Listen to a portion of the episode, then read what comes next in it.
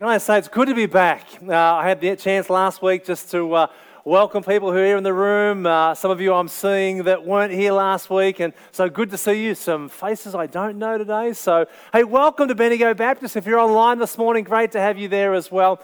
Hey, you know, we are so proud of all of our volunteers who serve right across the life of this church, week in and week out.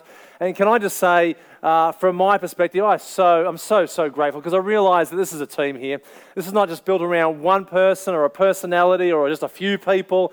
Uh, we are reliant upon everybody.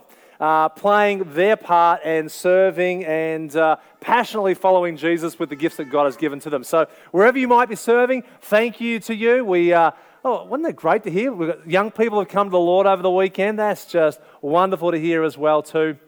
Can I just also say, I was out at Eaglehawk campus this morning. We were commissioning uh, Katrina, um, or Kate as she is known. Uh, she's about to head off uh, into Southeast Asia to serve uh, cross culturally over there. Wonderful to be a part of that with her and uh, support her. If you missed that chance last week, uh, we had her in in the morning in our evening service. She's just got a couple more weeks before she leaves. If you know her, you want to get around her and just cheer her on, can I say thank you to a church? You know, it's great to see some of our own people uh, raised up through our church and then just following God's call on their life.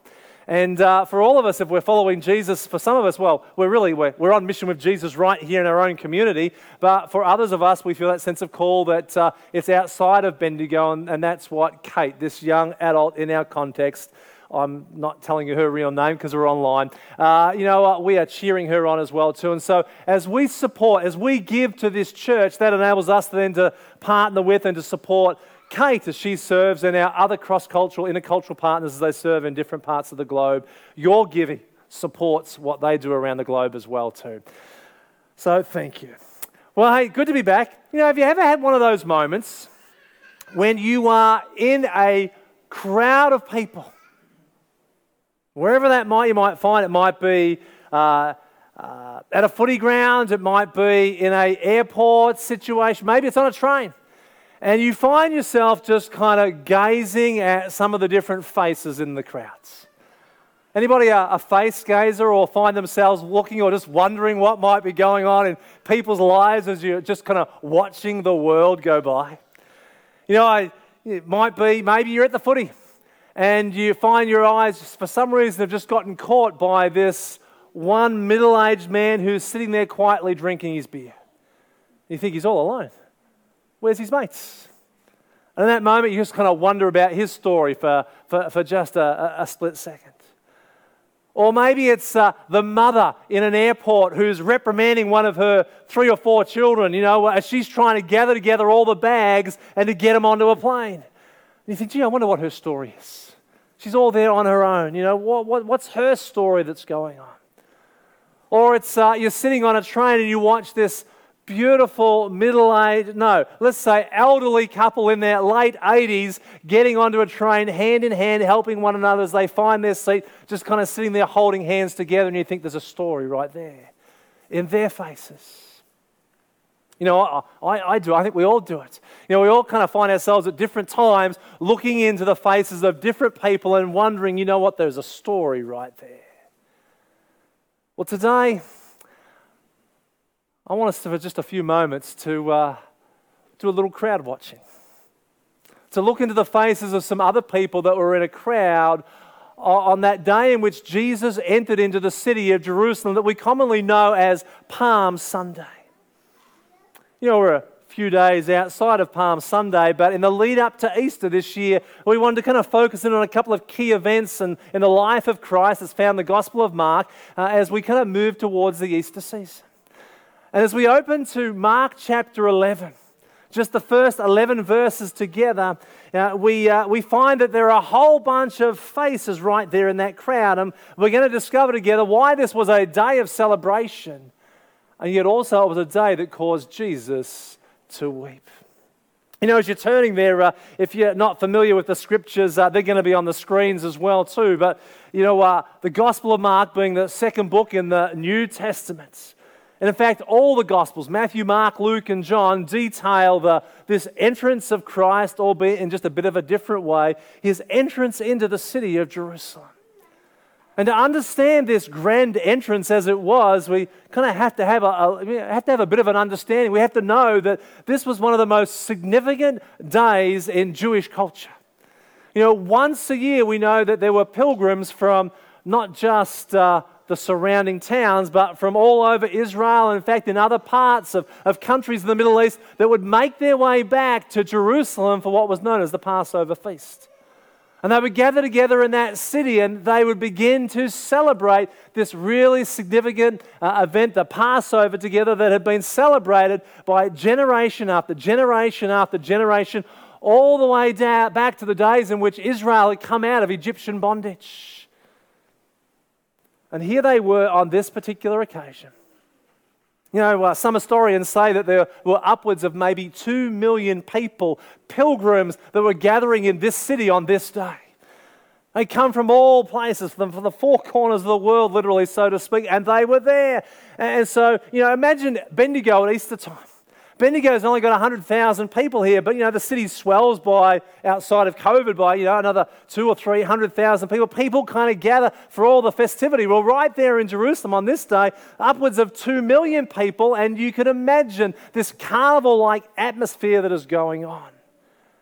And it's into this that the Gospels and their mark what we look at today, Jesus comes up over the Mount of Olives, just coming from uh, the town called Bethany, comes up over this Mount of Olives, and there is Jerusalem. It's about a, a mile and a half journey down into Jerusalem, and, and Mark captures uh, all that transpires in this event. Let, us kind of work our way through some of these verses together before we begin to look at some of the faces in the crowd. You know, Mark opens by saying, as they approached Jerusalem. You know, if you didn't have any other gospel accounts, you, you could be you, you could think, well, maybe this was Christ's first entrance into the city, but we know as we read them uh, that he'd been there on many occasions. And as they approached Jerusalem and they came to Bethphage and Bethany at the Mount of Olives, Jesus sent two of his disciples. He gave them a mission. He sent, sent them out to do. He said, I said, I want you to go to the village ahead of you. And just as you enter it, you will find a colt tied there which no one has ever ridden. Untie it and bring it here. If anyone asks you, Why are you doing this? You are to say to them, The Lord needs it and we'll send it back here shortly. Now, let's just pause for a moment. You know, why would Jesus want a donkey? And, you know, why would he ask for a young male donkey that had not yet been ridden? Well, there are a couple of things I think that are really important in this story that I just want to note uh, as we kind of go along. You see, first of all, first and foremost, you know, Christ's entrance into the city of Jerusalem on this occasion, we know as we read the scriptures, was nothing more than a fulfillment of Old Testament prophecy. Some 500 years before this, the, the prophet Zechariah had written these words, and he had said, Rejoice, O people of Zion. Shout in triumph, O people of Jerusalem. Look, your king is coming to you. He is righteous and victorious, yet he is humble, riding on a donkey, riding on a donkey's colt. See, Jesus, in essence, what he is doing in this moment, he, he is the fulfillment of Scripture. Literally, hundreds of Old Testament prophecies have been made about this coming Messiah, and Jesus in this moment is just fulfilling one of these prophecies. Well, you might think, well, well why on a donkey? Well, secondly, animals that had never been ridden uh, were often have been set apart for special or sacramental purposes. We don't have time to look at it today, but if you want to jot a little note and just remember 1 Samuel chapter 17, you'll go back to that and look at that. But on this occasion, we're told that two milk cows that had never been yoked together uh, and made to work were conscripted for the special purpose of pulling the Ark of the Covenant back towards the city of Jerusalem. And so, on this occasion, by asking his disciples to find an animal, uh, the colt uh, uh, uh uh, being a, a, a, young horse uh, of a donkey, the colt of a donkey, by asking them to find this animal that had not yet been ridden, what Christ is doing in this moment is that he is incredibly, he's being incredibly intentional. he is kind of singling out this moment as an element of sacrament or sacredness to what would be his entrance into the city of Jerusalem. But there's one other thing. And I think we overlook this because we have a very lowly estimate of a donkey. In fact, uh, no one likes to be called a donkey because it's not a very affirming word. Uh, you know, in our culture, we kind of take it in quite a derogatory way. But in the Middle East, while we might view them as a lowly animal, donkeys were often held up as a noble creature. That puts a whole different spin on it, doesn't it? When someone calls you a donkey, you know, well, thank you very much. I'm a noble creature. That's, uh, well, maybe not so much in our culture, but in that day, that was how donkeys were perceived. In fact, in the Old Testament scriptures, we've got different accounts of people riding donkeys. There were the judges of Israel, and then there were members of the royal family. In those days, a donkey was often used to denote a king coming in or coming to a group of people in peace, whereas a king riding on a horse was viewed as a declaration of war. And so here is Christ. He's coming, he asks for a donkey. He wants to come into Jerusalem on a colt as opposed to a mighty war, a war horse. And he's making a declaration. He's telling this group of people that he's not coming as the all conquering general, but rather as their true king, their Messiah, their Savior who was coming to them in peace. Well, this is what happens in the story. Mark says, when they brought the colt to Jesus and threw their cloaks over it, he sat on it. Many people spread their cloaks on the road, while others spread branches they had cut to the fields in the fields. And those who went ahead and those who followed shouted, Hosanna! Blessed is he who comes in the name of the Lord. Blessed is the coming kingdom of our father David. Hosanna in the highest. Now we hear those words and we're removed from culture. And so, if we've heard them before, we, they're familiar to us. But if we haven't heard them before, we think, well, they're kind of nice words. Well, where did they come from? Well, well quite literally, in this moment, this crowd, they, they are just, they are pumped with excitement. You know, if you were to kind of give it a scale of 1 to 10, 1 being low and 10 being off the charts, this crowd was at a 50. That's how excited they were about this moment. And what are they doing? They are quoting the arrival of Jesus into this city by, by, by, by, quoting directly from the Psalms, from the Hallel. In fact, every Passover, in the days leading up to the Passover meal, they would start with Psalm 113. And they would sing elements of this psalm. And on this day, Psalm 118 is what they burst forth in song over, and, and they begin to say in verses 25 and 26, O Lord, save us. That's what that word Hosanna means. O Lord, grant us success. Blessed is he who comes in the name of the Lord. From the house of the Lord, we bless you. See, on that occasion, as this group of people were declaring, they were shouting with excitement, Hosanna. They were quite literally saying, Jesus, come, save us. You know, for hundreds of years, the, the, the Israelites had lived in, in, in bondage, in captivity. You know, if you're with us last year uh, in that series that we did through Daniel, you'll remember that, first of all, it started with the Assyrians. Uh, you remember uh, the people of God, the, the, Israelites, being carried off into Assyrian captivity. And then it uh, morphed into a, a, Babylonian captivity and a Persian captivity. And, then they lived with uh, the occupying force of the Greeks. And, and then once Rome had come, they, they overcame the Greeks and for some now, a few hundred years, they'd lived under the rule, the might, the oppression of the, the Roman Empire. And the Israelites, the Hebrew people, they just yearned for that day when they would be set free from their oppressors. Suddenly, they see Jesus riding into the city of Jerusalem on a donkey, but not on a war horse. And for some of them, they're starting to think, you know, this is a fulfillment of prophecy. And so they just go bananas with excitement. You know, uh, they're throwing down their cloaks. Can you imagine taking off your, you know, your, your three or four hundred dollar jumper that you've just recently purchased and throwing it on the ground for the donkeys to walk on, the donkey to walk on? We might think twice about that. But this is literally what this crowd's doing. They're, throwing their cloaks on the ground. They're going out into the fields. They're cutting down palm branches, throwing them on the ground. Some of them are waving them as well. Mark tells us that Jesus comes into the city of Jerusalem with the crowd just filled with excitement. And in verse 11, it says, He went into the temple courts, he looked around at everything, but since it was already late, he went back out to Bethany. He wandered back out up over the Mount of Olives. into the town of Bethany where his good friend Lazarus now lived, the one that he had raised from the dead, with his two sisters, Martha and Mary. And that's where he spent the first night of this Passover week. You know, what we really have in this story is a courageous act of Jesus. Not only is a fulfillment of prophecy, but he, he knew that the authorities were after him, but he comes down into the city. He embraces all the praise of these people. He looks around for just a few moments, and then he moves back out of Jerusalem and he spends the first night in Bethany. Yeah, it's a great story. And we read that story and think, oh, that's great.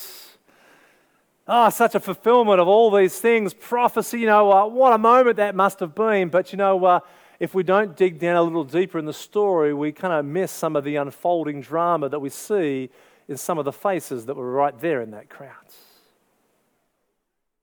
And so I want us to just pause for a moment with this crowd crying Hosanna. I want us to think about that. You know, just imagine yourself being in that crowd where they're crying out Hosanna. And let's just think for a moment about some of those faces, some of the scenes to get a better feel for what was really happening on this occasion. See, first of all, I want us to look at some of the faces of the expectant crowds. You see, before riding into Jerusalem, we know that Jesus had just spent some time with Martha and Mary and Lazarus. They were very dear friends of Jesus. We're not quite sure how long maybe he'd been in that region, but he certainly had come from there. And we are told in other gospel accounts that a crowd had begun to gather there, not so much to see Jesus, but to see the one from which he had raised from the dead. In John chapter 12, verse 9, it says, Meanwhile, a large crowd of Jews found out that Jesus was there, and they came not only because of him, but also to see Lazarus, whom he had raised from the dead. You see, this crowd, or, or many of the people that were in this crowd, you know, they were kind of there to see Jesus and they were excited about Jesus, but initially they had been there because they wanted to see this incredible feat, this, this, this man who had been raised from the dead. They were there to see the show first and foremost, and then it was to see the Master. They were there to experience the wonder and not so much to genuinely worship the King. You know, for many, for a long period of time, when Jesus was with the crowds and he performed miracles, he knew they were looking for a sign. And Jesus had often performed many different miracles, and then he pulled back from that event because it, his time had not yet come. But on this occasion, as he made his way into the city, see, these people suddenly saw Jesus coming on a donkey making his claim of kingship. And their joy and their emotion just erupts in this moment. They're ecstatic, they're excited.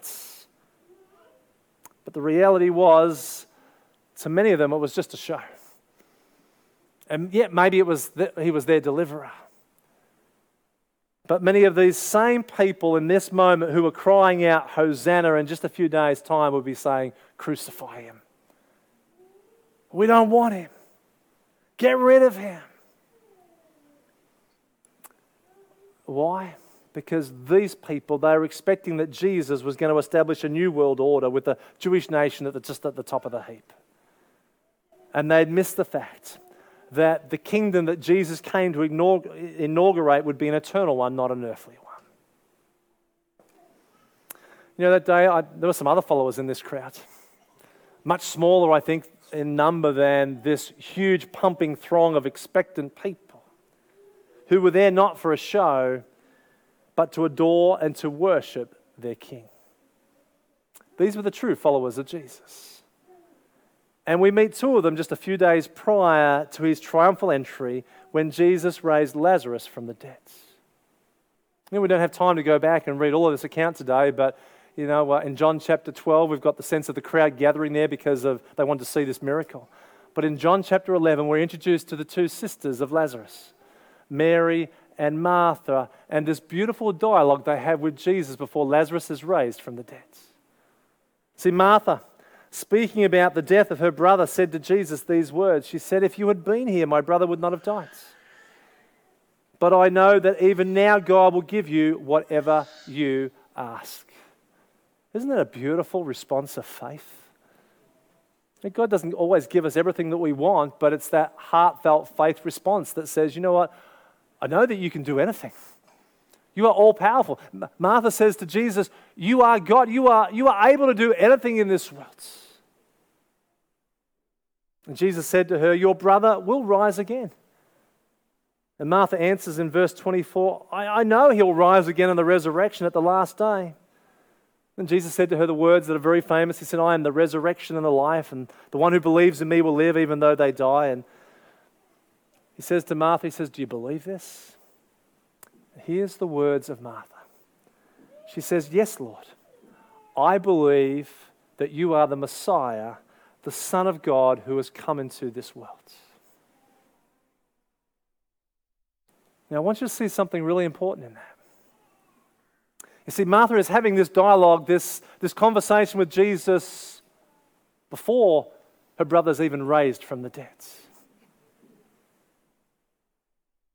And see, Martha doesn't worship Jesus for what he can do in this moment, but she worships him for who he truly is.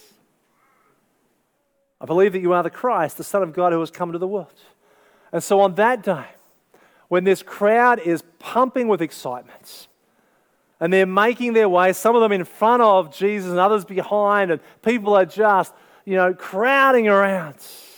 Whole bunch of expectant people, but I got to think that inside of that crowd, there was, a, there was some true followers of Jesus. That when they called out, Hosanna, Lord, oh Lord, please save us. You see, really welling up from within them was really a, a real statement of, of adoration and worship. They were there to worship the true King, not for what he was going to do, but for who he truly is. There were some other faces in that crowd that day. But they weren't interested in celebrating or shouting Hosanna. So, this is the faces of some religious leaders, the Pharisees. And it must have fueled them with such intense anger uh, to see all this support and this praise coming for this, this person that they despised at this point, for the one who threatened their power and position. And the Gospel of Luke tells us that somewhere along this parade route, this is in Luke chapter 19. These men could contain their boiling anger no longer. They just couldn't take the shouts of the crowd calling Jesus the King and the Son of David. And when they couldn't take it any longer, we are told that they began to shout at Jesus, saying, Teacher, rebuke your disciples. In other words, tell them to stop shouting, tell them to stop praising you, make them stop worshiping you. You know, it's interesting in all of the different gospels, you know, as you follow the life of Jesus, you know, he often did everything he probably, possibly could publicly to discourage people from praising him. But here in this moment, he just goes out of his way to embrace this praise. He says to the religious leaders, he says in verse 40 of Luke chapter 19, he says, I tell you, if they keep silence, the stones these stones that you see beside the road, they will cry out in worship and adoration of me. But on this day, the Pharisees were so lost in their stubborn pride that they refused to acknowledge the divinity of Jesus. You know, as we think about these faces in the crowds, there was one other face that I think is just worth briefly mentioning. It's the face of Jesus. You see, as he approached the city of Jerusalem, the Gospel of Luke says that he saw the city and he wept over it. Quite a contrast, isn't it? The people celebrating, just filled with excitement, and as Jesus sees the city, he just bursts into tears. You've got to ask yourself, well, why was that?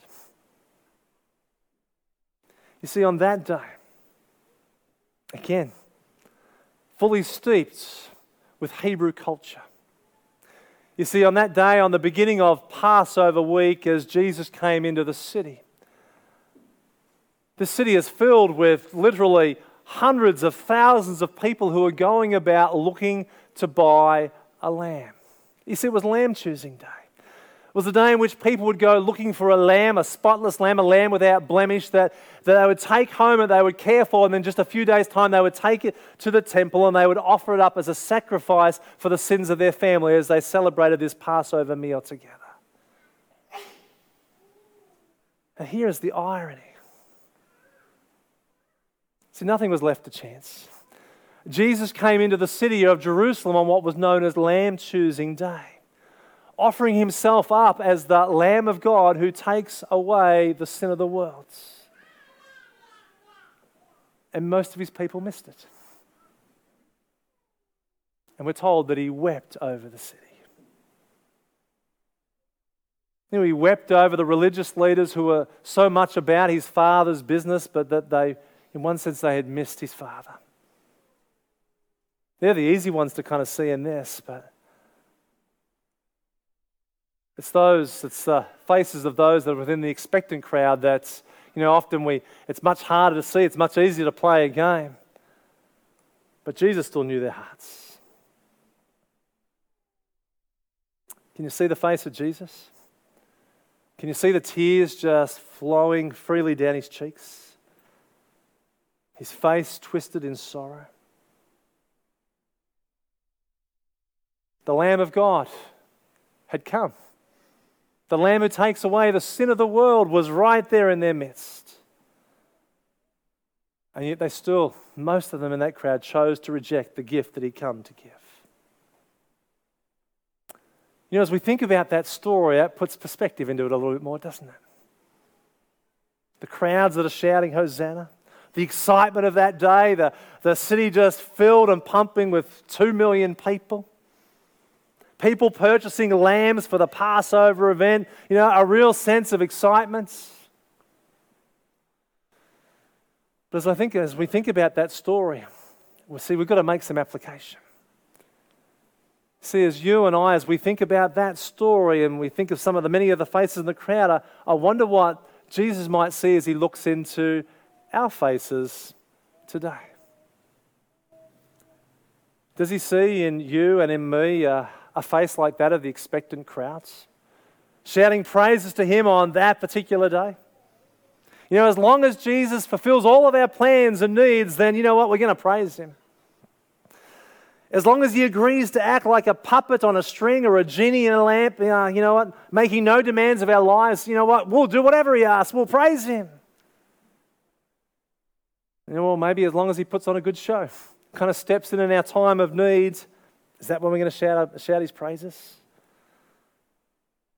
Or when the road gets rough and rocky and we've got better things to do, maybe we're more like that crowd. We may not say crucify him, but our language might be, you know what, I don't want you to run my life. I think your demands are too tough. And I'm going to leave for a while. And I'm not going to come back until uh, maybe we're kind of on the same page and you're kind of doing some of the things that I want you to do for me. You know, I think today that's a, a great picture of some of our consumer Christianity. And maybe that's the face that Jesus might see in some of us today. Or when he looks at us, does he see the face of the Pharisees, the religious leaders, hostile and defiant, refusing to accept the truth about Jesus or to submit to his words? I get it. God's word's confronting at times. You know, uh, as we read God's words, uh, you know, I'm often asking those that maybe I'm discipling, you know, what's God asking of you as you read His words? Because we, it's always about obedience based. That's what discipleship's all about. God says it, and so what's He now asking you to do with that? For some of us, you know what, sometimes we don't want to do that. We don't want to give up our, our own sense of power or independence. That was the religious leaders. Is that what he might see in our face today? Or when Jesus looks at us, does he see the face of a true follower? Someone whose love and devotion towards him is not based upon what he will do, but who he is. It's the face of someone who has surrendered their life to the one that really is worthy of their devotion. Is that what he sees in our face? See, how we respond to that question, you know, what does he see in our face today? How we respond to that question really does matter as we come into another Easter season. I mean, for those pilgrims that were there on that occasion, they had been celebrating the Passover year after year after year. It was just another Passover celebration. You know, for us, we come to another Easter just a week or so out, and it's just another Easter. What would Jesus see as he looks into our face as we kind of move towards another Easter? See, he's not looking for a crowd. He can pull a crowd. He's not looking for a crowd. What he is looking for are genuine followers who will worship him as the Lamb of God who takes away the sin of the world. That's what he's looking for in us. So, really, my question for us is how are we going to worship him this Easter? For some of us here in this room, or maybe you're watching online today, we've never given Jesus our hearts. And really, that's what ought to be first and foremost as we come into this Easter season. He wants our hearts. He doesn't want us just to be following Him for what we might get from Him. He wants us to be worshiping Him, devoted to Him, following Him because of who He is. Maybe for others of us, uh, you know what, we kind of sit somewhere in that crowd. Maybe we can't quite our finger on, put our finger on it, but we want to come to this Easter season in a fresh new way. Worshipping and adoring King Jesus. Would you join me as I pray? Father, I want to pray for all of us that are here in this room right now, maybe for those that are watching online as well. Father, you call, you, you ask for a response from us as we open up your words. And we read this story of the, the triumphal entry of your son Jesus into the city of Jerusalem, and we are in awe of, of all the things that are kind of going on in this moment. We're kind of captivated by this story, but as we think about it, as we think about the people in this story, we realize that we can be just like one of those faces in the crowd as well. Father, wherever we might be today, God, I am so grateful for your grace and your mercy that you, you ask us to walk with you on a journey. You don't ask us to have it all worked out. You just ask, you just ask us to follow. And so, Father, into the stories of people that are here in this room or to those that are online, to the faces of these people, whom, Father, you know so incredibly well. Father, would you wrap us in your arms? Would you keep calling ourselves to you? Would you keep uh, nurturing us and helping us in this journey of faith that you call us to as we follow your Son, Jesus? We want to just declare afresh today here in this room that we love, we love Jesus. And we honor and we worship him today for who he is and not what he can do. And we pray that in Jesus' name. Amen.